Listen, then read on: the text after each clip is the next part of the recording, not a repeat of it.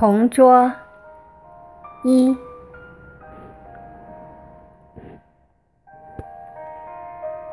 在人生的不同阶段，总有一个或几个让你印象深刻的人，与你或多或少产生这样那样的交集。有些情感随着岁月的流逝，渐渐褪去原先浓烈的色彩。但那些曾经让人心碎或感动的片段，会一直静静地躺在心底最柔软的角落，如同甘醇的美酒，令人回味再三。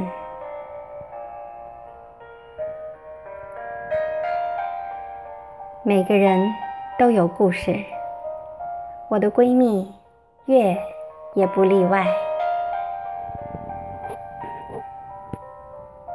月从小就被送到远房亲戚家抚养，寄人篱下的日子过久了，慢慢的养成多愁善感的性格。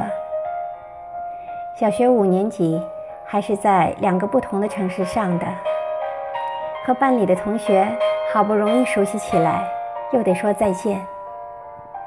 但是，一想到终于又可以和走南闯北的父母重新团聚在一起，月的心里有说不出来的高兴。经过半年的磨合期，月活泼开朗的一面也渐渐显露出来。月上初一的时候，因为个子矮，被老师安排坐在最前排。他总是很羡慕坐在后排的班干部和好学生，时常转过头去听他们的发言，眼里充满了敬佩。后来，窜个子的好事也轮到月了，座位也越挪越后。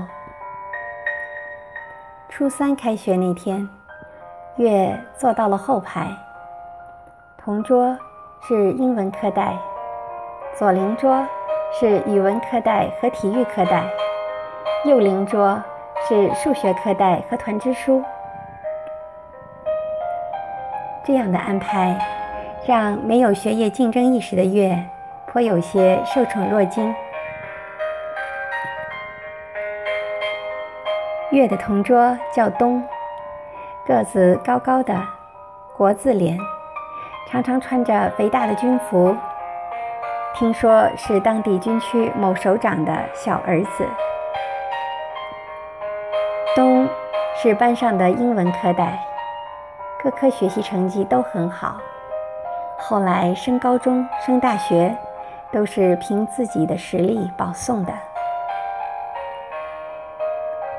东在上课的时候，喜欢边听课边翻看《军事天地》杂志。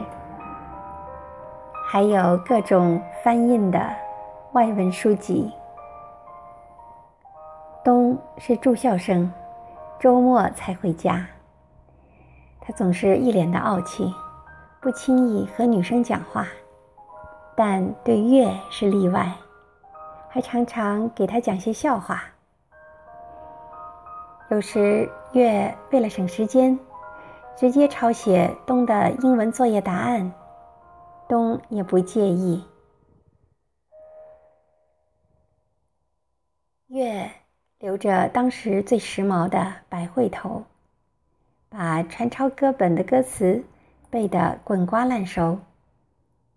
一下课就会不停的唱歌，总有几个女同学围着他转。音乐老师也经常让他给全班做示范。除了琼瑶小说《三毛游记》外，月还喜欢看大众电影杂志。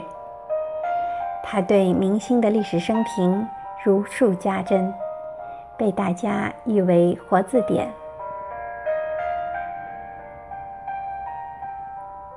月有一支蓝色的 Paper Mate 圆珠笔，东很喜欢，常借来做笔记。还喜欢用它抠脚丫。月不好说什么。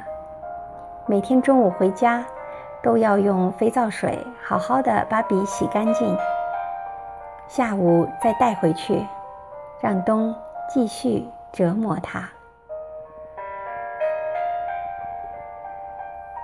不知从哪天起，月喜欢在周五放学的时候，远远的看着冬骑着自行车回家的背影。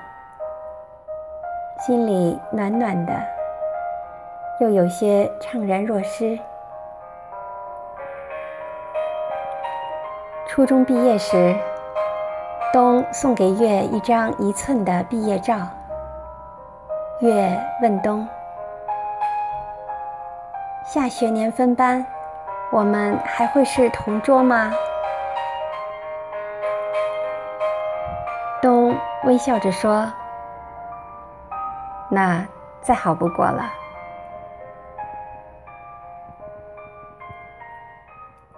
敬请继续关注《同桌二》。